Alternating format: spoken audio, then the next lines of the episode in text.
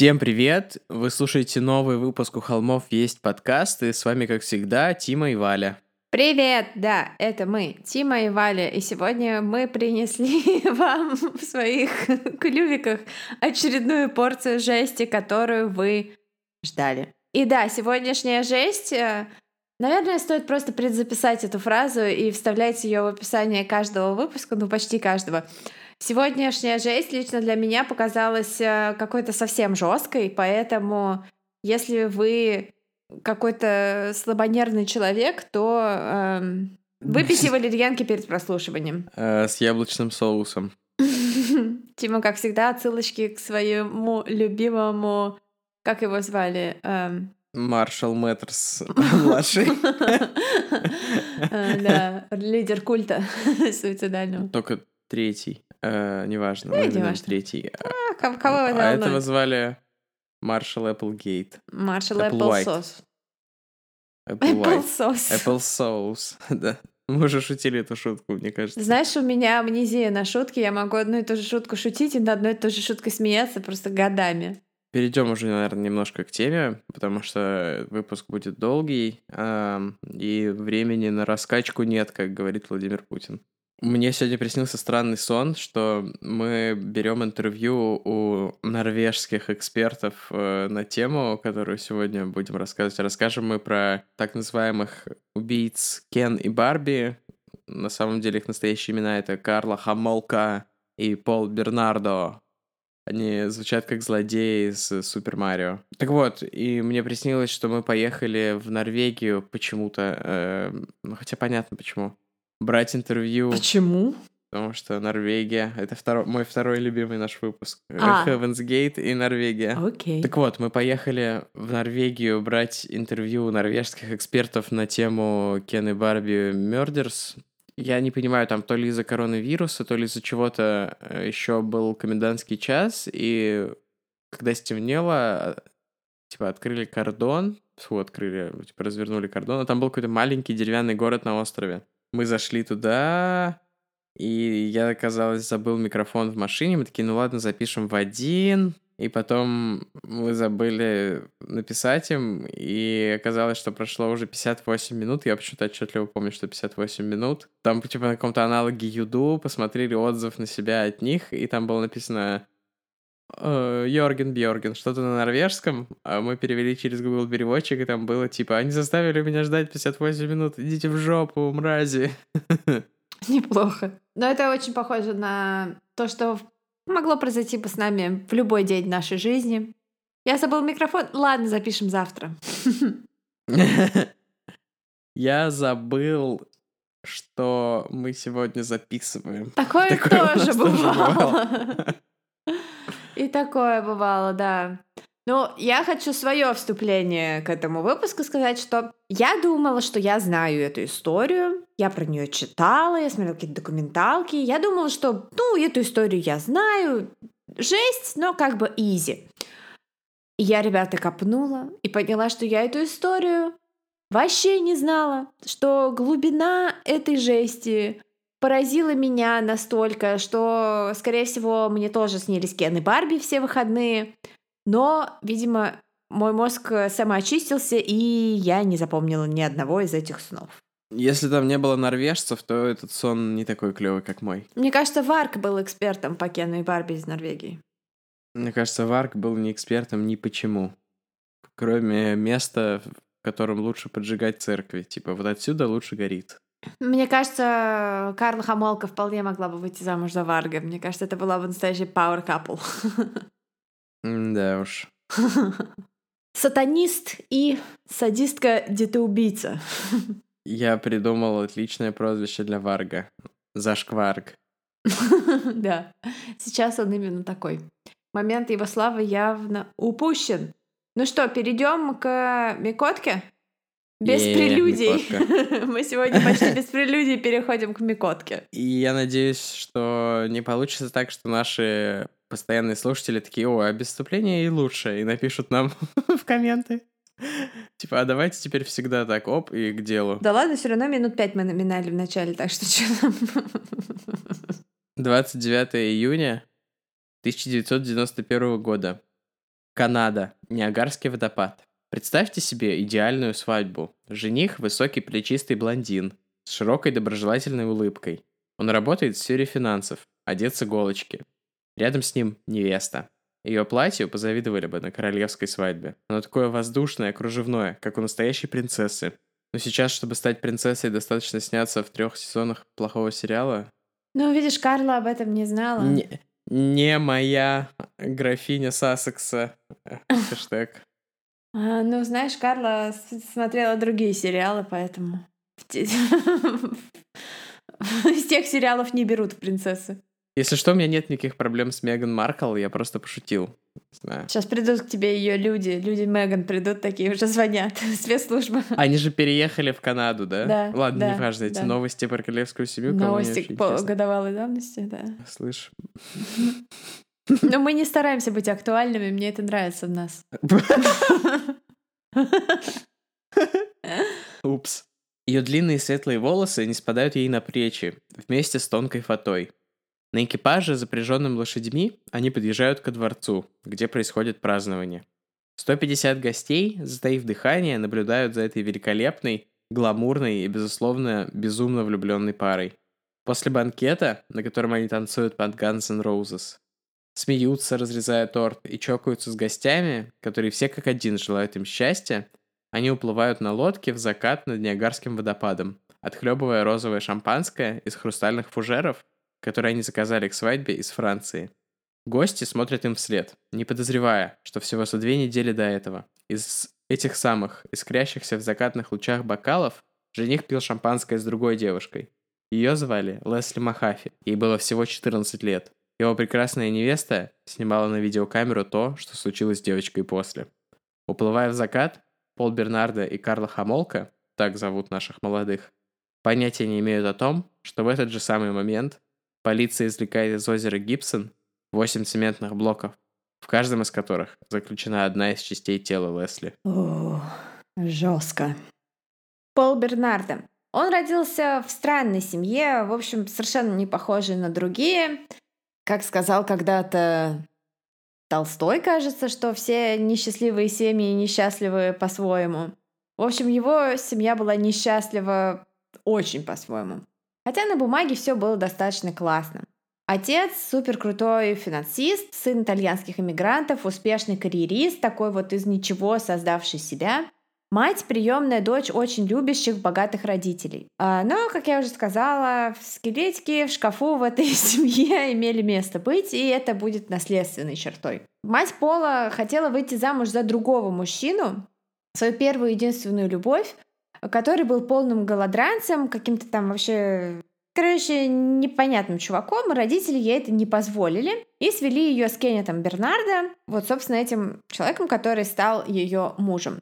И она подчинилась, родила ему двоих детей, но со временем отсутствие любви в их браке э, привело к тому, что она начала изменять своему мужу ни с кем иным, как со своей первой любовью, тем самым голодранцем, который стал биологическим отцом Пола. Кеннет Бернардо принял мальчика как родного сына, несмотря на то, что знал, что он чужой и по крови ему не является родственником, никогда не проявлял к нему жестокости, раздражения, никакого абьюза. Все это он перенес на его мать, которая стала теперь для Кеннета объектом постоянного абьюза, психологического, физического, сексуального, и это не было вообще ни разу секретом для их троих детей. Также хочется сказать, что Пол получил родовую травму, он чуть не задохнулся в процессе, собственно, своего появления на свет, от чего у него э, произошло кислородное голодание мозга. У всего этого есть какой-то термин, но я, конечно, его не помню. Это его проблема последствия родовой травмы заключалась в том, что э, у него были задержки не только с речью, но и с разговором. Он э, плохо понимал речь на слух. А когда ему было 5 лет, вот это меня особенно поразило, потому что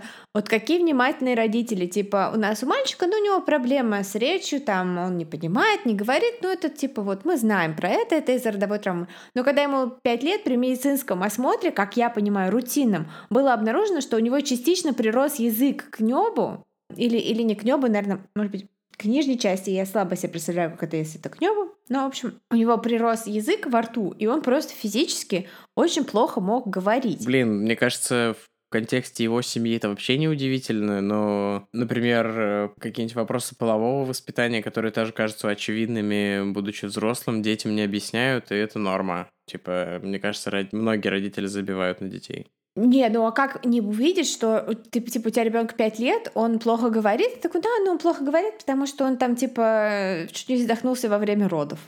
А, а потом ты никогда не задаешься вопросом, типа, там, никакой там, покажи язык, скажи, а ты не делаешь своему ребенку. Ну, не знаю. Короче, для меня это вот такая шокирующая подробность. Потому что когда Марф немножко лает не так, ты такая, Марф, иди сюда, покажи, покажи. Ну, у Марва, у Марва я люблю рассматривать его черную пасть злой собаки, когда он орет.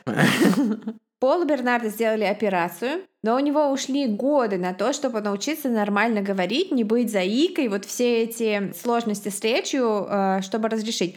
Мы вспоминаем сразу же, что кто у нас, у кого у нас были задержки с речью в детстве, и кто был заикой, и у кого вот эта вся была проблема, то это бандит.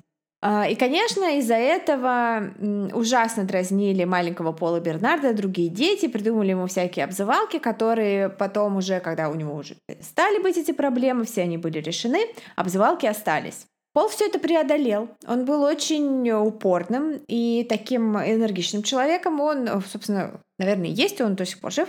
Он все это преодолел и вырос в очень популярного, симпатичного мальчика, такого с ямочками на щеках, улыбчивого, смешливого, бойскаута 80 уровня, отличника. С 12 лет он работал после школы, где-то там, что-то помогал, волонтерил. Короче, такой вырос нормальный парень в этой семье.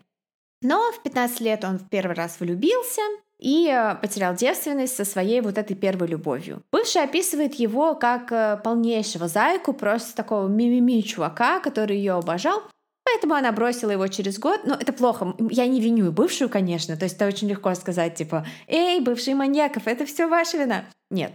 Безусловно, нет, но просто забавно, что он был полным зайкой, но она бросила его через год и стала встречаться с его лучшим другом. После этого Пол Бернардо демонстративно собрал все вещи, к которым она прикасалась, все ее фотографии, все-все-все, и сжег их у себя во дворе. Норм тема. Э, да, э, когда-нибудь мы сделаем в этом подкасте звук тревожного звоночка и будем просто его вставлять, так как в отеле, когда приходишь и там никого нет за стойкой, так дзынь, дзынь, дзынь. Вот. Давай я добавлю в этот раз. Можно, можно, да, это было бы прикольно.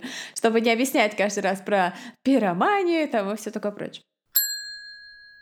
А, примерно в это же время а, мать Пола, которая к тому времени переехала жить в подвал, перестала мыться и выходить из дома, страшно растолстела, и отец спускался к ней только чтобы орать на нее и абьюзить ее, собственно, насиловать ее.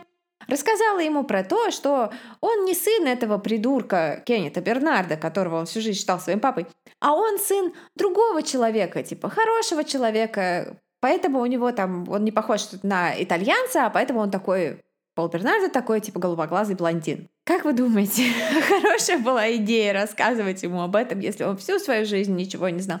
Я не знаю. Я реально не знаю. Но здесь тоже э, вставьте тревожный звоночек сюда. Потому что с кем это все происходило? Правильно, с вышеупомянутым не к ночи будет помянутым Тедом Бать. В общем, с этого момента Пол тоже начинает относиться к своей матери плохо. Она становится для него там проклятой шлюхой, т.д. и т.п. Произносит все те же слова, которые произносит в ее адрес отец. И когда он узнает, что его папа сексуально абьюзит его младшую сестренку, он не, при, не предпринимает по этому поводу абсолютно ничего. Домах представляет из себя грязную, ужасную помойку, в котором никогда нет еды. И э, при этом его папа соблюдает как бы фасад, ходит на работу, и э, просто они никого не приглашают в гости. В 17 лет Пол начинает ходить по барам, знакомиться с женщинами, спать со всеми подряд, никогда не перезванивать, оттачивать техники пивкапа. Мне послышалось, что ты сказала пивкапа. Это как будто бы крышка на пиво. Техника пивкапа. Это а, такой я думаю, новый стиль Знаешь, я думаю, что вот, когда мы перейдем к отношениям Пола и Карла, я думаю, крышки на пиво тоже шли в ход открывания пива разными частями тела, я уверена. А, в 18 он идет на работу в Amway. Что такое Amway? По сути, это пирамида где его научили прекрасно убеждать людей в своей правоте, манипулировать, впаривать. В общем, всем полезным для будущего э, маньяка навыком. Ну, это один из первых, получивших такое широкое распространение, то, что называется многоуровневый маркетинг. Да, MLM, мультилейер маркетинг, да. Угу. Он поступает в университет на финансиста, учится он хорошо, у него куча друзей, он душа компании, и с друзьями он начинает делиться своими фантазиями о том, что он хочет заниматься сексом только с девственницами, которых он хочет выращивать и разводить. Разводить это не как разводить на деньги, а разводить как э, бридингом заниматься на ферме. И вот э, обсуждая все это, они с такой гру- группой друзей ходят по барам, знакомятся с девушками, чем моложе, симпатичнее и глупее, тем лучше. Мне представляется такая почему-то ну вот не, не в этот период, но чуть позже мне прям реально представляется американский психопат. В этот период у э, Бернада очень много девушек, но они не задерживаются надолго, потому что их э, смущают его странные сексуальные предпочтения, всякие перверсии, неперверсии, всякие штуки. Но если они ему как бы не подчиняются, он там говорит, сделай так, она говорит, нет, он говорит, хорошо, я тебя убью. Поэтому следующим шагом эти девочки говорят, пока. И э, излюбленной темой, как вот некоторые его бывшие отмечают, бывшие тех времен, излюбленной темой его был страх. Его очень возбуждало, когда сексуальный партнер вот реально до расширенных зрачков его боялся. И одна из девушек, отношения с которой длились в таком казуальном ключе, то потухнет, то погаснет около трех лет, рассказала, что он был очень странным парнем. Его как будто постоянно переключало от из, сади, из как бы садистик мод в мод э, любящий любовник, там, который прям э, э, обнимается и плачет. Это супергерои, основанные на тавтологии. Мистер любящий любовник. Ну, в плане любовник не в смысле там трахаль какой-то, а любовник от слова любовь. Трахаль. Ну, простите. Ну, простите, я старая женщина, вспомнила хорошее слово. Ах, а слово-то хорошее, а слово-то хорошее, факбой. В России придумали слово факбой еще Гораздо раньше. В общем, однажды он отвез эту девочку свою в лес, пытался задушить ее там шнуром, а потом целовал отпечатки от шнура на ее шее и плакал от любви. В свободное от учебы время э, и работы и всех его многочисленных подруг Пол ходит по улицам по ночам и заглядывает в окна к женщинам, как они смотрят, как они переодеваются. Согласно документалке «Рожденный убивать», это Марф говорит, что любит тоже заглядывать во все окна там. Да-да-да, Марв заглядывает в наше окно. Вдруг там внутри еда? Да, поглядывает за едой, как еда переодевается. Так вот, говорили, что вот этот вот, э, вот это влечение вуайеризмом, он э, э, типа разделял со своим батей, ну, этим приемным батей. Ну да. Мистером Бернардо. Да, да, да. Батя, конечно, батя для него, вот этот приемный батя для него был таким единственной мужской фигурой в жизни, с которого он, если раньше, до того, как он не знал, что мама шлюха, он как бы его, может быть, как части осуждал. Что? А после этого я говорю не за себя в данном случае. Я пытаюсь пере- перенестись в психику Пола Бернарда. Хорошо, спасибо, что уточнил. Вот. То есть он стал вообще с него, в общем, делать жизнь. То есть он поступил на тот же факультет, где учился папа, там пошел в карьере по тем же стопам все такое прочее, несмотря на то, что это его не родной отец. И, закончив учебу, он устраивается в престиж... на престижную высокооплачиваемую работу в Торонто, там, в офис. Вот сейчас начинается такой американский психопат. Канадский психопат. Канадский психопат, да. Звучит не так. Клево. Не так, далеко не так клево. А, вскоре после этого, в мае 87 -го года, Полу в этот момент 23 года, он такой, ну, как я уже сказала много-много раз, такой блестящий, улыбчивый, гламурный, модный чувак с хорошей работой и все такое прочее. В городке Скарборо... Сегодня мы реанимировали слово «гламурный» и слово «трахаль». Я считаю, что скоро вообще, типа, да, возвращаем моду Слушай, на странные слова из 90-х нулевых. Э, я из 90-х и нулевых, поэтому я говорю на родном для себя языке, не ограничивай меня, пожалуйста. Скарборо — это городок в пригороде, происходит первая атака на молодую женщину. Атака была крайне жестокой и длилась около 30 минут, что неслыханно для насильников, которые нападают на улице. Обычно это буквально несколько минут и все. А здесь э, человек реально рисковал. То есть кто может пойти мимо, кто угодно. Не А останавливал. Скарбора — это типа Шрамова. Да, Шрамова. А, Вскоре атака повторилась. На этот раз она продлилась больше часа, и насильник угрожал жертве ножом. В это время у полиции сформировалось мнение о том, что имеется паттерн. Мужчина, высокий, красивый, молодой, поджидал женщин на остановках общественного транспорта поздно ночью, шел за ними домой э, или до какого-то безлюдного места. И газеты прозвали его насильника Скарбора, потому что фантазии, видимо, нет. Канадцы. Ну, канадцы, да. Что поделать? Мне всегда, мне всегда возьмешь? представляется этот фильм. Господи, я не помню, что это за фильм. Муви 43 или что-то, где там типа канадцы, и в Амстердаме там показывают, что делают канадцы. Как они какают на улице. Потому что они из леса. Простите, ладно. Это какая-то шутка, которую я не понял. Не помню такого в Movie 43. Это шутка из 90-х. и нулев- Это может быть какой-то другой фильм, но не важно. А я расскажу про Карлу. Карла Хамолка. Отец Карлы, Карл, Карлу Карлы украл, Карлы. Как Карлы тоже будут, только попозже в этой истории. э, представляешь, они такие, привет, Карл, привет, Карла. Кар, кар, кар, ребята. Там Не очень... хочешь ли отведать этот Карлсберг? Там, кстати, есть очень смешно. Да, конечно. Там, кстати, есть очень смешной звонок, который можно, можно попробовать вставить в, в эту штуку. Там, где оставляет Пол Бернарда, оставляет Карли сообщение на автоответчик о том, как, когда она его уже бросила, типа, как он скучает. Он говорит, я хожу по дому и кричу, Карло, Кар, Кар. Он ее звал Карну. Они же там в западном полушарии, они ну, сокращают до максимума, как бы можно до одной буквы сократить. Он говорит, я, я- да, я хожу по дому и кричу «Кар! Кар! Кар!» Я орала просто с. Он плачет при этом, такой «Карло! Кар! Кар!» Я найду. «Ой, забавно, что ты сказала вставить в э, эту штуку, э, имея в виду наш подкаст.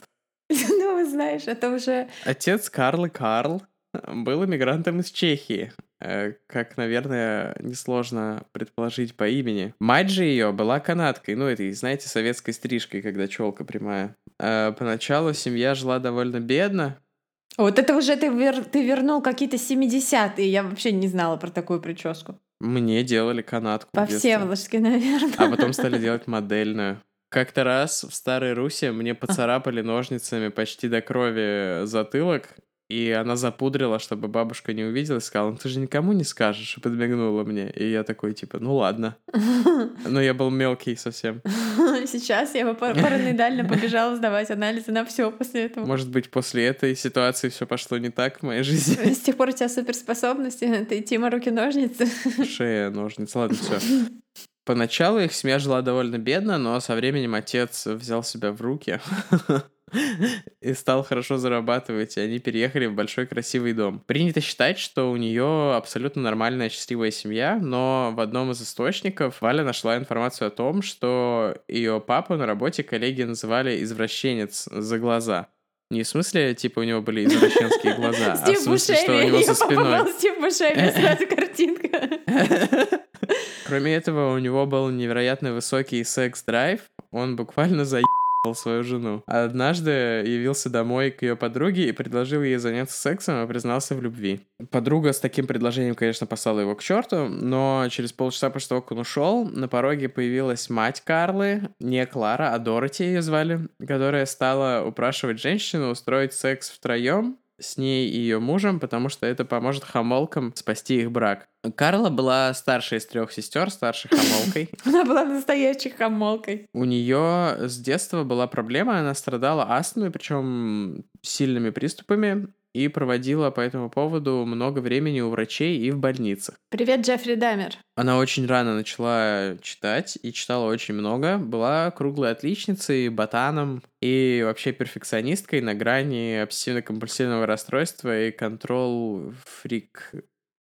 фриканутости, фриковатости. Фриказоидности. Она помыкала не только младшими сестрами, но и родителями и учителями. В 12 Карла сменила своих любимых Барби на True Crime. Е, После этого увлеклась оккультизмом. е. она обожала пугать людей и точно знала, на какие кнопки нажать у каждого человека, чтобы моментально разозлить или расстроить его. Блин, а можно узнать, на какие кнопки нужно нажимать у людей, чтобы они пугались? Чтобы э, все наши выпуски были такими же до усрачки страшными, как выпуск про Элизу Лэм. А, в выпуске про Элизу Лэм было страшно нам самим, поэтому это очень легко передалось. Ну да. А так нужно просто взять третьего ведущего, какого-нибудь социопата, и он с удовольствием нам обеспечит все это. Нам нужно просто э, вместо третьего ведущего э, добавить эффект э, странного дыхания, чтобы кто-нибудь так сидел, так... Да, у нас что, есть третий ведущий? Нет. Ну ты слышишь это? И такие, Марф, опять ты. В школе она стала булли, начала, не знаю, наверное, отбирать у всех деньги на обед. И ее начали побаиваться. То есть, ну, нет, я шучу про деньги на обед, она просто ну, типа, над всеми жестко измывалась и зарабатывала себе такую э, жесткую репутацию. В 13 она начала носить только черную одежду и стала практиковать self-harm. Несмотря на свою непохожесть на других, в школе она была лидером и одной из популярных девочек. Это меня натолкнуло на мысль о том, как наш э, брат Костик, который сейчас выглядит как такой, типа, стопроцентный мужик, супер мужик, он купил мужик! себе недавно какие-то очень странные кеды Армани, и вот он из этих. Он, у него был год-период, когда он ходил в э, пиджаке с заклепками. Год, но он длился не год. Он длился много годов. Когда Костик напишет э, автобиографию, этот, э, эта глава будет называться «Готические годы». Да, да, да, да. Так вот, он тоже ходил во всем черном, и у него были длинные черные волосы, которые он иногда даже выпрямлял. Вот это, это было, да, это было. Костик, готический Костик, я помню, даже будоражил моих подруг и моих одноклассниц Несмотря на то, что Карла была вот такой не похожей на других, в школе она была лидером и одной из популярных девочек. В 15 она открыла для себя алкоголь, наркотики и секс. Yeah. Но несмотря на все эти хардкорные штуки, Карла очень любила животных. Кроме случая с хомяком подруги, но там тоже все не так однозначно, она сделала ему парашют из наволочки и выкинула в окно. Но это было в детстве, я думаю, что она думала, что это сработает. Ее первая работа была в зоомагазине. Именно эта работа приведет ее к Полу Бернарда. Его как-то раз доставили с новой партией псов. В 17 лет э, Карла поехала с двумя коллегами на конвенцию для владельцев и работников зоомагазинов в другой город. Там, в ресторане отеля, куда они с подругами в пижамах спустили поесть посреди ночи, потому что, лол, почему нет? После вечера танцев и коктейлей она увидела высокого голубоглазого, голубоглазого парня со слепительной улыбкой, но он, кажется, увидел ее раньше, потому что уже шел прямо к ней. Присутствовавшие люди при этих событиях потом говорили, что их влечение было таким сильным, воздух как будто бы наэлектризовался. Карла позвала незнакомца к себе в номер, и Пол Бернарда и Карла Хамолка провели свою первую в ночь вместе. Никто не знает в каком, потому что они практиковали всякие извращения. Блин, я даже чуть не упала на кресле на своем от, от э, смеха, смеха гиены над собственной шуткой. Я слышал очень смешную шутку, она, правда, англоязычная. Рубрика «Как это по-русски?» Есть же идиома «in the first place», типа, типа mm-hmm. сначала, да. или типа в первую очередь. И там было «They had sex in the first place and in the second place». Да, эти ребята, я уверена, что... The list of places was long. О, как это по-русски? Их отношения начинаются как что-то из э, кино. Жанр фильма, правда, точно не романтическая комедия. Порно. Он рассказывает он рассказывает ей обо всех своих сексуальных фантазиях, думая, что сейчас эта 17-летняя блондинка-школьница из хорошей семьи испугается и убежит. Но она совсем не пугается, ее это только возбуждает, и она начинает ему говорить «О да, дорогой, да». А, еще он рассказывает ей о том, что пишет свой первый рэп-альбом и мечтает о славе. Uh, и она не смеется над ним. она не смеется даже тогда, когда он ставит ей свою песню под названием «Смерть невинности», которую он записал под псевдонимом Янг Хайп.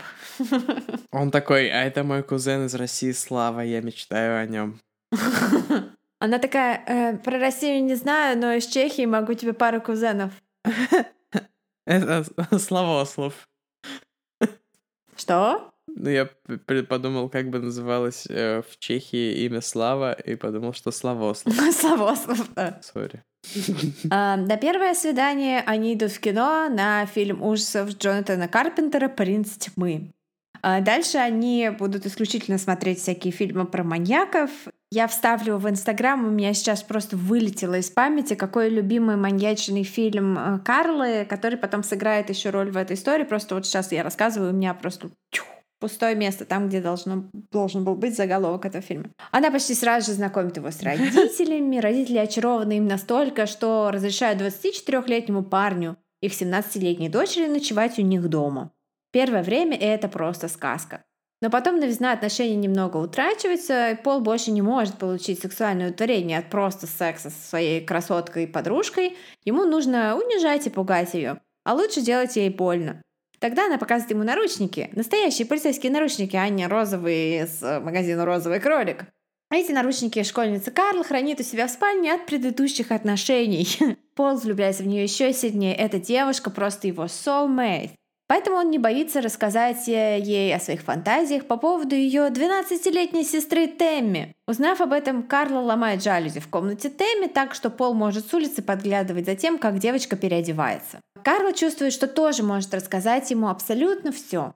И она признается Полу в том, что он не был ее первым мужчиной. Что как бы, как он мог это не понять, когда она показала ему наручники в своей комнате, я не знаю, но whatever. Это вызывает у него бурю эмоций, главное из которых чувство несправедливости. Как это так, что его возлюбленная такая же тварь, как и его мать? А теперь Карла, Карла как-то... Карла, Какла, я ее периодически называю Какла.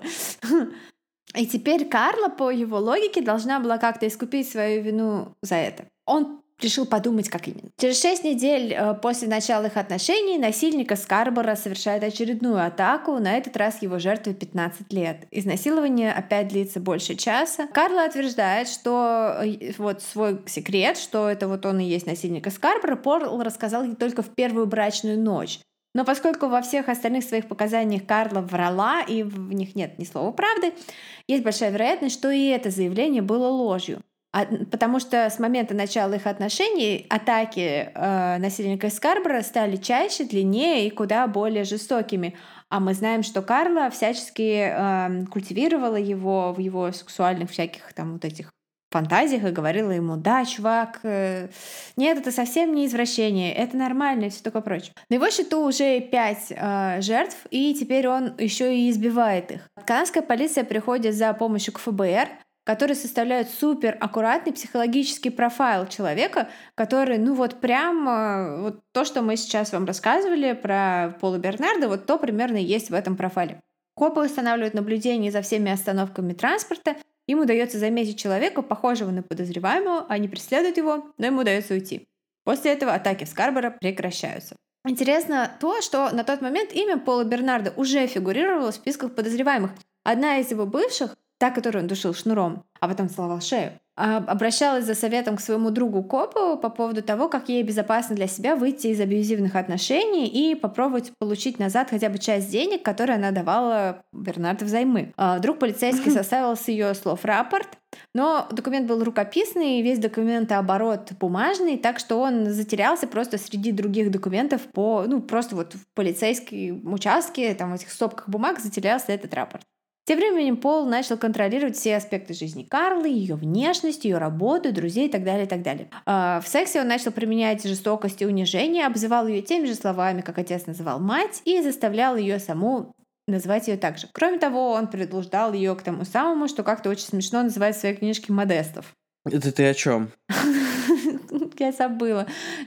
По-моему, это как обычным извращенным способом? Да-да-да. А, она же ласково называла его пенис Снаффлс, что очень смешно, потому что снимали-то они Снаф потом. Да, такой себе. Ну, как бы да. И мы как-то совершенно не, не, не, не намеренно... У нас два выпуска про СНАФ подряд идет. Ну, простите, это True Crime подкаст. Чего вы э, ждали? Как мы уже обсуждали между собой, это просто недели снафа в Ухалм Дональдс. Да, это был российский, э, советский снап, теперь канадский снап. Да, Э, Снав а-ля рус. да. Ну, как на самом деле это не смешно, но как вы уже, наверное, привыкли, мы здесь э, пытаемся смеяться, чтобы как-то это разрядить обстановочку. Да хватит, господи, все, кто дослушал 40 минут внутрь выпуска, уже знают, э, что уже поняли это про нас. Ну, конечно, шутки шутками, а унижения были действительно достаточно адскими. Он заставлял ее, в частности, лизать его фекалии и всякое такое. И а, уточним также, что несмотря на свою крутую работу и внешний вот этот весь лоск, Пол до сих пор жил со своими родителями вот в этом ужасном доме, где была просто грязь, вонь и никогда не было еды и, и все такое прочее. Но Карла вспоминает начало их отношений. Так, а у него денег особо не было, раз он брал у бывшей в долг, или как? А, я так понимаю, что он все тратил, плюс еще он воровал и занимался контрабандой. Он же очень, э, он, э, я здесь просто очень много вижу сходств mm-hmm. с Банди. Он очень любил дорогие шмотки, он очень любил дорогие вещи, и он их тратил на них все свои деньги и плюс воровал. Так, подожди, я не знал, что эти уродские водолазки банди еще и были дорогими. А, уродские водолазки банди все были какой-то там типа супер кашемир, и он вообще не носил говна. И вот его бывшая в своей книжке какой там Фантом Принц, она говорит, что банди так одевался, что вот он в, любо, в любом вообще месте всегда вот он был самый хорошо одетый чувак, самый модный, и было видно, что у него все дорогое. Лол, чё? ну, просто мода была другая, знаешь, 80-е тоже, у кого самые большие плечики, тот самый крутой. Ну ладно, хорошо. Вот. Э, Карла вспоминает тот период их отношений, вот это начало, как э, время, когда она чувствовала себя настоящей принцессой, и все было идеально. То есть вот из того, что я только что вот описывала, про вот эти вот снафлс и все такое, да идеально. Цитируем Карлу. Мои предыдущие парни позволяли мне делать все, что я хотела, и это было скучно. Я контролировала их, и мне это было неинтересно. вот, путь к сердцу Барби лежит через Снафлс. А, отметим, что Карла контролировала в своей жизни всех, кроме Пола. Она даже своего отца называла тупым иммигрантом в глаза. Примерно тогда же Пол купил или, может быть, э, как бы украл, не знаю, видеокамеру. И они начали снимать свои знаменитые home-видео с сексуальными игрищами. Стоп-кадры, в принципе, можно найти онлайн. Э, это не то чтобы просто, но можно. Вскоре после начала видеохроник он впервые ударил ее в лицо, по ее словам, за то, что, но как бы дальше мы про ее слова еще отдельно поговорим, э, за то, что она отказалась надевать собачий ошейник.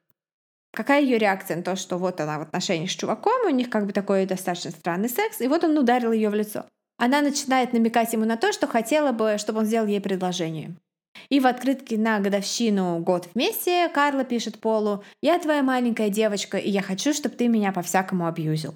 Пол возобновляет атаки на женщин, но теперь нападает на них э, в соседнем городке, и полиция из двух городков друг с другом никак не контактирует, поэтому никто не понимает, что это дело рук одного и того же человека, который нападает одинаково, с одинаковым ММО и все такое прочее. Тем временем Карл заканчивает школу и собирается поступать в университет Торонто на криминалистику. Она мечтает стать полицейской. Но Пол резко против. Его жена, просто его, простите, женщина не может быть копом, как так? В качестве подарка на окончание школы они едут в Диснейленд, и где снимают домашнее видео, в котором они оба с ушами Микки Маусов э, делают всякие не диснеевские вещи друг с другом. После этого, когда они возвращаются, видимо, там происходят какие-то у них э, обсуждения, которые, в которых мы никогда не узнаем. Карл начинает воровать с работы кетамин, и они принимаются экспериментировать с подмешиванием его в напитки ее подруг, они хотят понять, сколько нужно, чтобы вырубить человека, но не убить. И подруги со временем замечают, что там пиво, коктейли, которые покупают им в барах Пол, всегда имеют какой-то белый осадок на дне, и он приобретает такую а, легкую репутацию крипа по этому поводу. И э, подруги говорят Карли, что какой-то твой чувак не очень, она им говорит, типа, идите нафиг. Карл ловит за воровством кетамина, она меняет работу и устраивается в ветеринарную клинику ассистентом врача. Пол же бросает свою работу в престижной фирме, работу финансиста. Ему слишком скучно, слишком мало адреналина. Мы вспоминаем, что психопаты требуют постоянной стимуляции. А, им нужно постоянно вот какой-то какой движ, иначе они просто начинают э, подыхать от скуки. И он хочет посвятить себя целиком занятию, которое раньше было только его заработком в стране, а именно контрабанде разных вещей в Америку. Это достаточно опасное дело, но очень э, прибыльное. В декабре 89 года Пол делает Карли предложение у Ниагарского водопада. По приезду домой он насилует почти подряд сразу троих девушек, одна из которых дает показания, что во время атаки присутствовала блондинка с видеокамерой а другой удается разглядеть его лицо, и по ее словам составляют очень похожий фоторобот. Фотку мы приложим. Это просто реально Пол Бернардо. Увидев этот фоторобот, многие, которые попали во все газеты, многие знакомые Пола звонят в полицию и рассказывают, что все, что о нем знают. Ну, то есть, что вот есть странный парень, который там открыто говорит про свою ферму девственниц, бла-бла-бла. Полиция наконец понимает, что вот эта новая серия атак, скорее всего, совершается тем же чуваком, который до этого в Скарборо нападал, но бездействует э, в течение двух месяцев по совершенно неизвестным причинам, типа «Е, у нас прорыв в деле, отдохнем». Приходит время Рождества, и Пол намекает Карли, что хотела получить в подарок девственность ее младшей сестры, которой к тому времени уже 15 лет, в качестве того, той самой компенсации за то, что Карла-то не была, так сказать, э, чиста и невинна, когда они познакомились с наручниками-то в спальне. Они накачали девочку валиумом, но она была недостаточно в отключке, поэтому Пол не мог ее трогать, только смотреть на ее там тело, которое там Карла ее раздел, он мог только смотреть. Нужно было что-то сильнее, и Карла, работающая в клинике, работающая в ветеринарии, решает разобраться с этим, что-то придумать. Ветеринария — это какое-то итальянское произношение ветклиники. Ветеринария. Да, это какое-то, да, как есть э, э, спагеттерия, есть ветеринария. Это как скутерия да. Феррари. А, тем временем копы обнаруживают ДНК насильника из Карбора на одной из его жертв. Технологии были не развиты, то есть мы говорим про конец 80-х, и это вообще просто супер зашкварное время в плане криминалистики. Этот вот э, образец ДНК отправляют в США. И ожидание результатов могло быть очень долгим, там месяцы, полгода, но, конечно, не таким долгим, как в случае этого кейса. Здесь это какой-то беспрецедентный вариант. Полиция находит Пола, который в списке подозреваемых, и просто рутинно приглашает его побеседовать. Он в точности похож на фоторобот, про него репортили его друзья, но он ведет себя абсолютно спокойно, очаровывает копов, предлагает добровольно сдать свое ДНК для сравнения с ДНК с вот этого Скарбора насильника. Через 15 минут он уходит, копы уверены в том, что этот парень, ну, точно не тот, кого они ищут. Карла же находит рецепт, как можно вырубить сестру. Это комбинация сильного человеческого снотворного и препарата, который используют для общего наркоза животных. То есть вместе с кислородом в очень супер маленькой концентрации через маску этот препарат нужен, ну, типа вот дышит, животные им дышат и вырубаются, и им делают операцию. Мне кажется, что с ДНК так вышло, потому что, наверное, они как-то проранжировали, типа, вот сначала этих проверьте, потом этих, там же все как-то вручную, типа, делалось. То ну, есть там просто, типа, я так понимаю, под микроскопом смотрели или... Я прошу прощения за Марва, который тоже очень возмущен в бэкграунде этой ситуации. Но, насколько я знала, вот знаю в источниках, которые попадались мне, э, у, у, поскольку это было дело об изнасиловании, оно имело очень низкий приоритет. Поэтому этот сампл попал угу. в очередь там в самый-самый последний, э, последнюю очередь его, типа, тестировать. Ну так э, они же еще взяли у кучи мужиков э, сэмплы, насколько я понимаю. Там вот в Born to Kill э, сказали, Возможно. что 150 человек сдали свои ДНК сэмплы. Я не оправдываю их, просто тогда технология была очень... Собственно, часто ДНК-анализ — это там неделя или две, а в современном мире неделя-две — это тоже кажется большим сроком для чего угодно. Теми. 24 декабря 1990 года Пол и Карла дожидаются, когда все уйдут спать, подмешивают в эгног Тэмми снотворное, а потом, когда она засыпает за просмотром фильма, Карла накрывает ее лицо тряпкой, пропитанной концентратом вот этого препарата для наркоза. Девочка, очевидно, отключается. Пол насилует ее. Карла снимает. Потом они меняются. Пока Пол абьюзил девочку, Карла проверяла ее пульс и зрачки и снова подносила к ее лицу тряпку. Ее очень страшила мысль о том, что она может проснуться прямо во время акта. Но внезапно девочку начало тошнить, она стала задыхаться. Спешно они одели ее и позвонили в 911. Сирены скорой разбудили спящих родителей. Тэмми умерла по дороге в больницу. Всех допросила полиция. По словам копа, первым прибывшего на место, он застал Карлу за тем, что она спешно скидывала в стирку полотенце и покрывало, пока Пол сидел, обняв колени и раскачивался, периодически ударяя себя ладонями по лицу. Несмотря на огромный химический ожог на лице, фото есть в сети. Валя считает, что оно страшное, но оно такое. Там не очень понятно, что происходит. Я его находил, оно ну, такое, не знаю. Там просто кажется, что у него большой синяк. Это очень страшная фотка. Не знаю, меня, меня, меня прям она преследует. Наверное, я просто увидел до того, как э, погрузился в контекст, и она выглядела, ну, типа, более-менее как выглядят фотки мертвых людей. Несмотря на вот этот огромный химический ожог, полиция все равно считает смерть несчастным случаем. После похорон Тэмми Пол сказал Карле, что вот этим передозом и смертью Тэмми она испортила ему вечер и должна организовать замену. Вот тогда и произошли съемки их видео под названием «Беседа у камина», где в перерывах между сексом Пол и Карла в деталях вспоминают атаку на девочку, а в конце Карла одевается в ее одежду и изображает ее, называет э, Пола своим королем и все такое. Я думаю, что транскрипт этого видео в урезанном виде, то есть э, текст того, что они говорят, мы выложим в Телеграм, если я не поленюсь его перевести, если мне не будет слишком мерзко, потому что это просто омерзительно. То есть это как бы транскрипт омерзительного порнофильма двух серийных убийц. Но если я, я на это время вдохновение, я, возможно, это сделаю. Да, мы, кстати, решили, что все самое адское будет у нас в Телеграме. Это будет у нас такое вот э, прибежище для самых любителей мирской жести. Э, и материалы оттуда мы не будем дублировать ни в Инстаграм, ни в ВК, ни в другие. Э, то есть мы, там будет вот такой вот уголок для любителей самого-самого ада. То есть у нас будет микотка везде, а жесткотка только в Телеграме. Да. Пол до сегодняшнего дня настаивает, что смерть Тэмми была несчастным случаем, что он хотел только ее вырубить, чтобы она не помнила о случившемся. На видео, которое видели только адвокаты, судья и присяжные, кстати, Видно, как Карла снова и снова увеличивает дозу, хотя, в принципе, она работает с животными и точно знает расчет препарата на массу тела. Ну и даже если она не знает точного расчета, она понимает, что постоянное увеличение дозы должно привести к передозировке. Вскоре они съезжаются и снимают идиллический маленький домик розового цвета в престижном пригороде. Пол продолжает атаки на школьниц, которых он подстерегает на улице. Кроме этого, у него было несколько более-менее постоянных любовниц, существование которых он от Карлы, в принципе, не скрывал.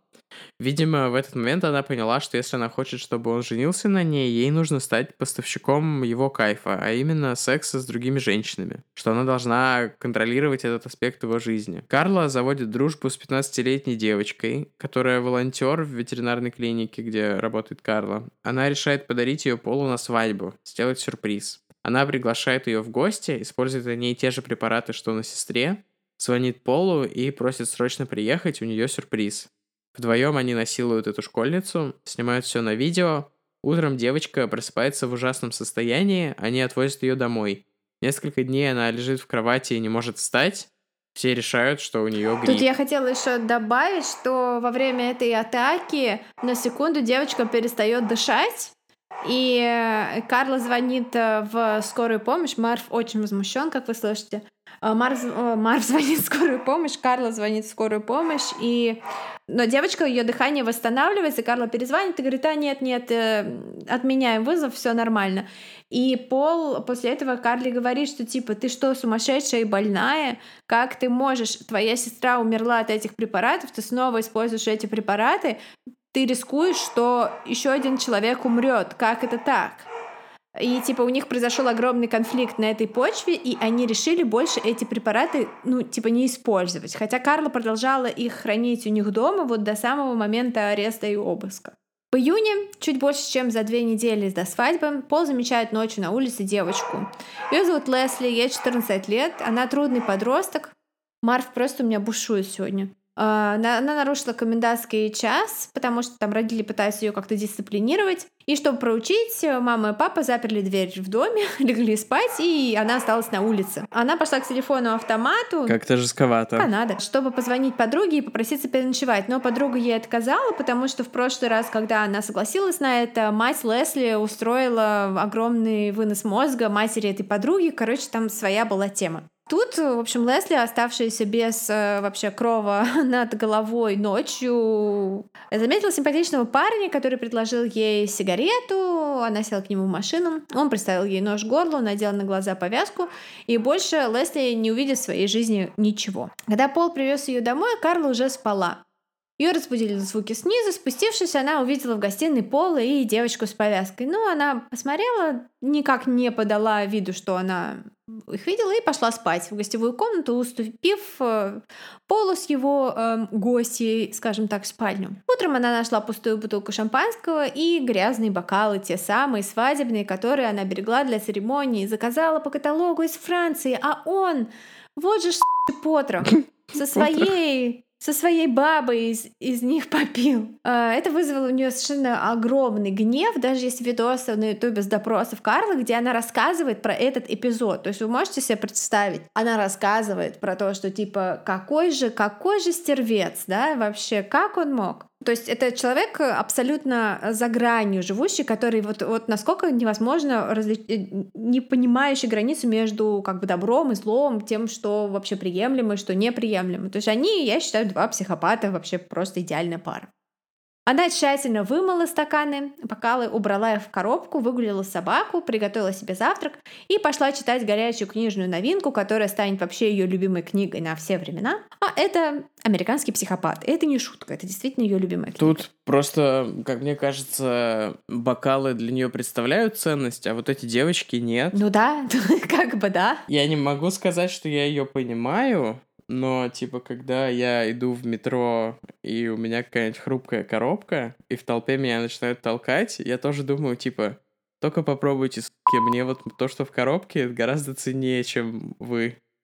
Потому что ну, это какие-то незнакомые люди, которые меня пихают, пошли они в жопу. Но знаешь ли ты, что вот ты можешь предотвратить э, насилие и смерть этих людей при этом? Я, они должны предотвратить насилие и смерть самих себя, не пихая меня в мою коробку Хорошо, можно я буду звать тебя Карл с этого времени? Кстати, это я сразу вспомнила мультик «Ламы в шляпах», где этот Карл, который всех случайно убивал или что там такое был. Лесли провела в доме э, Пола и Карлы 36 часов завязанными глазами. Кен и Барби насиловали ее по очереди. Пока это делал Пол, а он был куда более жесток, так что девочка просто выла и плакала. Карла давала ей подержать своего плюшевого мишку, типа обнять и закусить его зубами, чтобы было не так страшно и больно. А Лесли подчинялась во всем, потому что думала, что раз у нее завязаны глаза, раз она не видит лиц этих людей, то, наверное, возможно, они ее отпустят. Как именно умерла Лесли, неизвестно по сей день. Карла настаивает на том, что Пол задушил ее шнуром.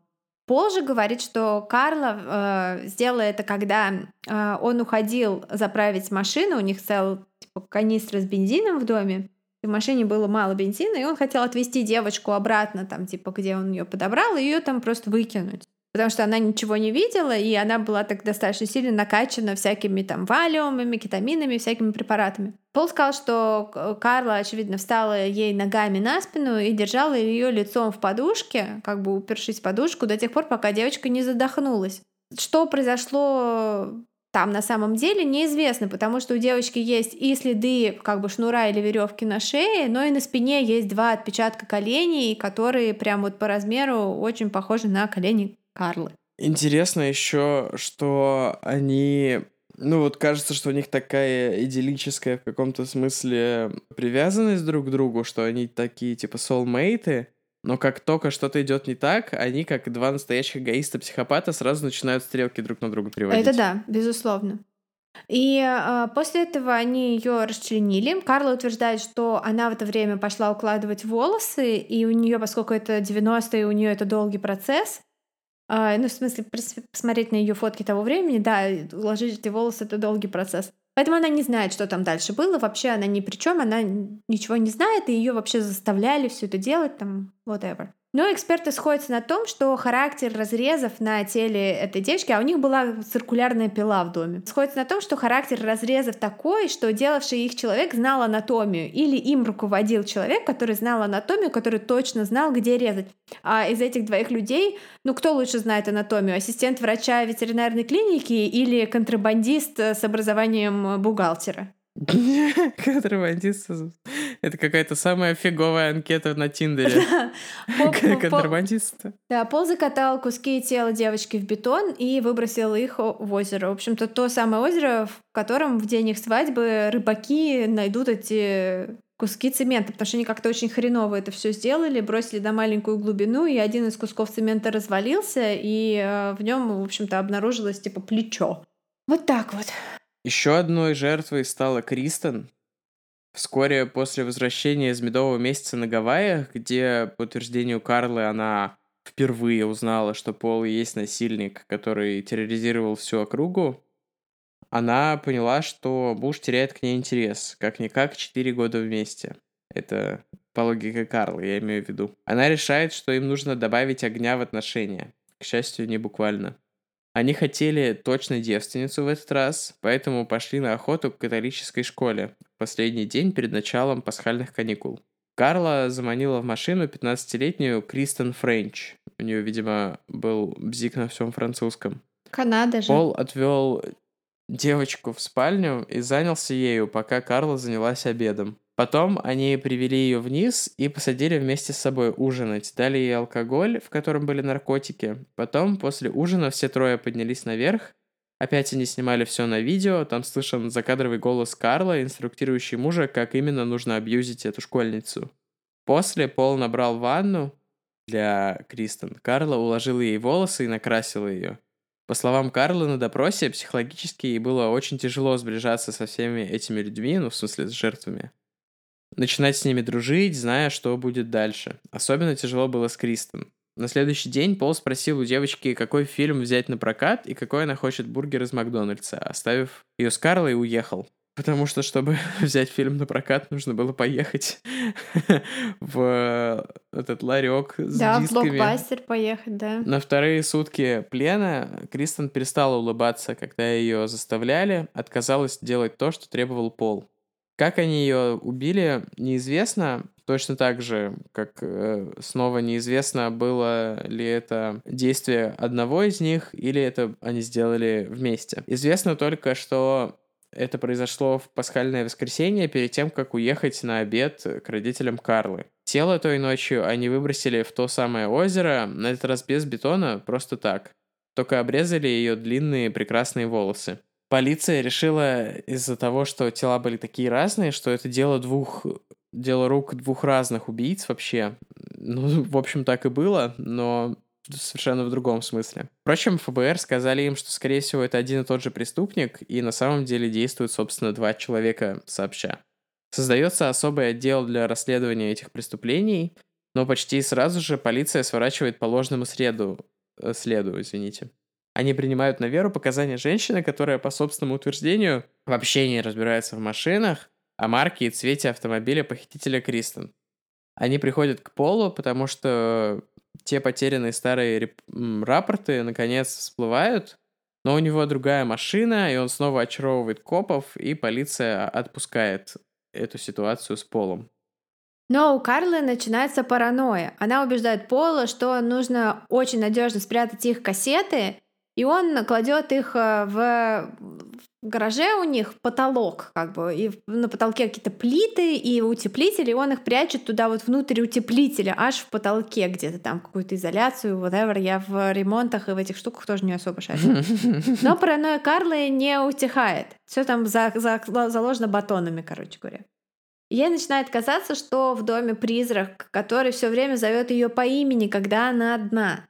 Она обращается к экстрасенсу. По моему опыту, Обычно это сантехник, который заблудился Да, кстати. Она обращается к экстрасенсу, та приходит к ним в дом и говорит, что действительно у них живет э, дух молодой женщины, которая погибла внезапной и жестокой смертью, но эта женщина молодая не знает, что она мертва, она думает, что она заперта в их доме, и винит своей, в том, что, ну, в своих несчастьях, в том, что с ней случилось, она винит Пола. Экстрасенс советует Карли налить отбеливатель во все трубы и носить в кармане аметист. Удивительно, но это срабатывает, и призрак исчезает, голоса проходят. Было бы забавно, если бы она посоветовала носить в кармане атеизм. А, у Карлы и Пола начинается мир, гармония. Она убеждает его в том, что им пора завести ребенка, но он говорит, что сначала хочет добиться успеха как рэпер и стать знаменитостью. И вот потом, да, ребята, это на полном серьезе все. У этих людей все на полном серьезе. У психопатов отсутствует самоирония, они не понимают это. А, они заводят новую несовершеннолетнюю подругу, которую хотят э, ну, сделать, снять с ней, так скажем, хом-видео. Везут ее в отпуск, селятся в отель, но что-то идет не так, э, насколько я помню, Карла типа перепила, или у них как в мультике про Фунтика э, влево-вправо, влево-вправо, она види- выпила тот самый напиток, в котором был валиум или там кетамин, и, короче, она отрубилась. Девочка, поскольку девочка дружила с Карлой, а Пол, Пол был уже старше, чем Карла на 7 лет, поэтому для девочки она была такая, типа, о, что какой-то там взрослый мужик, иди нафиг. И в общем, Пол решает ее не трогать, потому что это отель и там мало ли что. Вместо этого он от скуки поджигает тележку обслуживания номеров и снимает видео на видео приезд пожарных и суету, которая возникает. То есть есть такое видео у них в коллекции. Это мы все рассказываем, чтобы проиллюстрировать вот типичное поведение психопата, которому необходима постоянная стимуляция, которым становится скучно. Ага, я не могу насиловать школьницу, значит, я подожгу тележку обслуживания номеров, потому что мне хочется адреналина. Нет, ну разница в стимуляции психопатов еще... В смысле, стимуляция — это одно, а второе, что им вообще плевать на других людей. То есть у них нет никакой эмпатии, и они такие, ну, блин, мне бы было даже грустно, если бы никто там не то, что что-то сгорит, а типа, ну, пожарные поедут ради этого. Ну, типа, ладно, пускай сидят. Да, ну, я здесь именно хотела подчеркнуть то, что он не может просто сидеть. Он не может просто сидеть. Как ага. он не мог просто работать в офисе на высокооплачиваемой работе? Он бросил это, хотя он был достаточно успешен, он бросил это, чтобы заняться контрабандой. Потому что это человек, которому нужен постоянный адреналин. На Рождество Пол все-таки накачивает эту несчастную девочку наркотиками. Они делают то, что они делают обычно. Но девочка выживает. На этот раз, видимо, какие-то другие препараты они используют. И придя в себя, девочка решает, что какие-то эти чуваки слишком странные. И вообще, почему они дружат с 15-летней девочкой, когда им уже Пол уже идет 30 вообще. Странный расклад. Она прекращает с ними общаться.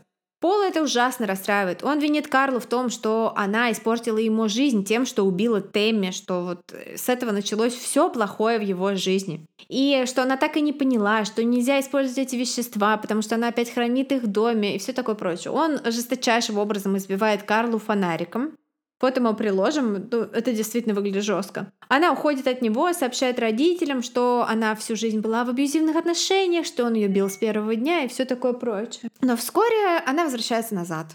Говорит родителям, забудьте, я вам наврала и э, все такое прочее. Но Пол избивает ее снова и э, еще сильнее так, что она оказывается в больнице. Карл заявляет на него в полицию и его арестовывают за, за, за, домашнее, за домашнее насилие. Тем временем, наконец, приходит результаты ДНК. Пол, насильник из Скарбора, Ура, это выяснено. Но его не арестовывают, потому что вот за то за избиение его просто вот приводят в полицию, говорят, вот, будет разбирательство, а теперь иди.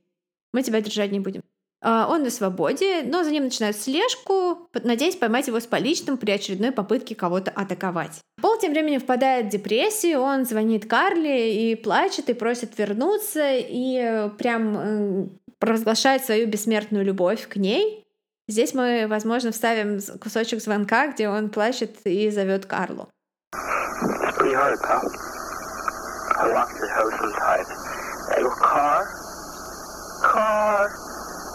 Carla!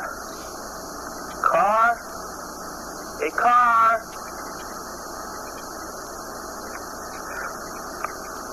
I don't get any answer. Она тем временем ходит по барам с подругами, она абсолютно не ведет себя и как бы не Э, чувствует себя как жертва домашнего насилия, она ищет себе нового парня и даже заводит нового бойфренда, тоже финансиста, красивого, высокого, богатого, который, с которым у нее, видимо, там горячий секс. Ну, это какой-то фетиш на американского психопата, по всей видимости, У нее-то да? наверняка, да. Когда к ней приходят копы поговорить про пол и его преступления, на которые указывают теперь ДНК-улики, она напрягается и понимает, что единственный ее шанс на то, чтобы рассказать свою версию и других его преступлений, которые, безусловно, рано или поздно будут вытащены на поверхность, вот эти все их э, убийства, три убийства, которые они совершили, что это ее единственный шанс говорить сейчас. Она находит крутого адвоката. рассказывает ему свою версию, где она жертва манипуляции и абьюза, которые принуждали ко всему этому, которая никогда вообще не хотела никому зла, которая чуть ли не большая жертва, чем убитые девочки. Она читает кучу книг по психологии, кучу воспоминаний, мемуаров женщин, которые находились в абьюзивных отношениях, где их принуждали ко всяким вещам. Она блестяще играет эту роль, имитирует поведение настоящих жертв и прекрасно манипулирует всеми в том числе даже несколькими психологами, которые э, проводят экспертизу ее. Ее адвокат заключает сделку с полицией. Она получит 10 лет, всего 10 лет за все преступления и с правом на УДО через 3 года в обмен на показания против Пола. Карла надеется, что полиция никогда не найдет тайник с кассетами, а Пол никогда не покажет его никому, Потому что, ну, на этих кассетах показано, что как бы он тоже, что они оба это делают, что ему невыгодно будет этот, эти кассеты кому-либо показывать. Пол арестовывают по обвинению в трех убийствах и множестве изнасилований и других преступлениях. Uh, он тоже нанимает адвоката, посылает его в свой дом. Там полиция, несмотря на то, что они, по-моему, 12 недель uh, просто ищут все, они там сверлят пол, там все вообще, они находят там улики, Э, все они находят там типа кровь, волосы, вещи всех этих, э, в двух девочек Лесли и Кристен, по Ротеме они же тогда не знают, что ее смерть — это убийство. Поэтому, соответственно, значит, я ошиблась, и Полу определяет обвинение в двух убийствах. И они эм, ничего не находят там, вообще ничего. То есть они сверлят пол, разбирают стены, но потолок в гараже, видимо, не трогают. И адвокат э, его достает эти кассеты, их 9 штук, самих убийств на них нет, но там есть все три убитые девочки и то, что делали с ними Карла и Пол перед их смертью. А, при просмотре адвокат э, плачет. А, то есть адвокат просто э, он не может, и несмотря на то, что он знал изначально, Пол ему сказал, что он виновен, но просто он виновен не один. А, адвокат бросает дело, Пол находит э, другого представителя, но уже слишком поздно. Над Карлой состоялся суд, и ее приговорили к 12 годам за вот эти все преступления 12 лет. И на суде против Пола, который проходит через два года после суда против, над Карлой, через два года, в 95 году, он призна... э, она дает показания. Пол признает себя виновным во всех изнасилованиях, вс... во, во всех преступлениях, кроме убийств. Он рассказывает свою версию, что это была Карла, и на видео, которые показывают э, на суде, вот эти отрывки, ну, самые там, не знаю, там либо только аудио, либо какие-то совсем отрывки, там видно, что никакого принуждения над Карлой не совершается, что, более того, она инструктирует его, как абьюзить девочек. Она добавляет и добавляет э, вот этого, этой анестезии своей сестренке, что она равноправно с ним участвует в этих, в этих преступлениях. А, но поскольку а, суд ведется не над ней, а над ним, а она уже свой приговор получила и второй раз за одни и те же преступления не судят, его приговаривают к пожизненному, правда, с правом на условно-досрочное освобождение. Он сидит до сих пор. Два года назад пытался выйти, как пытался получить э, условно-досрочное, там, перед комиссией, э, читала куски его вот этого э, заявления к комиссии, где он говорит, я раскаялся, я очень хороший человек, я очень добрый человек, у меня огромная эмпатия, я не представляю угрозы для общества. Ему, конечно, отказали. В этом году он пробовать будет еще раз. Рэпером он так и не стал, но пишет Young Adult Fantasy, которая публикуется на платформе Amazon. А, Карла отсидела 12 лет, условно на полудо ее не освободили. Ну а после освобождения она вышла замуж за брата своего адвоката, то есть за человека, который, скорее всего, наверняка видел кассеты без купюр, а именно вот целиком все кассеты, и родила ему троих детей. Она работает с детьми, учителем. У нее есть онлайн-магазин детской одежды. Она блогер про детскую психологию. А, она не зарегистрирована как секс-офендер, и потому что она получила, то есть ее не судили за изнасилование, только за убийство. И никто не может ей помешать находиться вблизи детей, и работать с детьми. Есть группа бдительных граждан, которые в Фейсбуке отслеживают все ее передвижения и всячески портят ей жизнь, но она продолжает жить достаточно счастливо и весело. Интересен тот факт, что выйдя из тюрьмы, Карла сменила фамилию на Тил, Это была фамилия маньяка из э, фильма, который они э, с Полом смотрели на одном из первых свиданий. Это был их любимый маньячный фильм, и она назвала себя в честь их любимого серийного убийцы. Э, что говорит о том, что это какой-то, может быть, маленький приветик ему, потому что они не могут общаться, но она не забыла. А про Пола такой маленький интересный факт еще добавлю. Я вот копала вчера в ночи. У него была фанатка, которая во время суда всячески предлагала себя ему, писала ему длинные письма, там об этом все знали.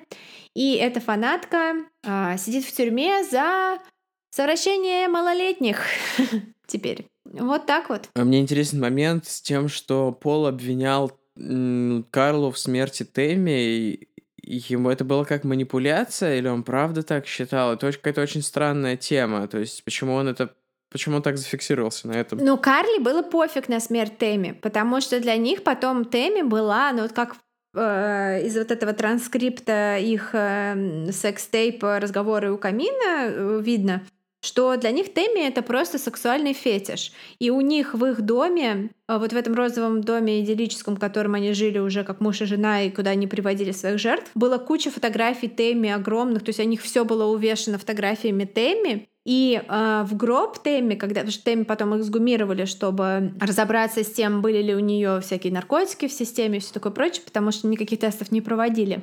А про тот химический ожог Карла сказала, что это просто об ковер она немножко тиранула щекой, когда ее тошнило. Вот. Угу. И они положили Тэмми, но, видимо, есть такая традиция класть в гроб разные вещи.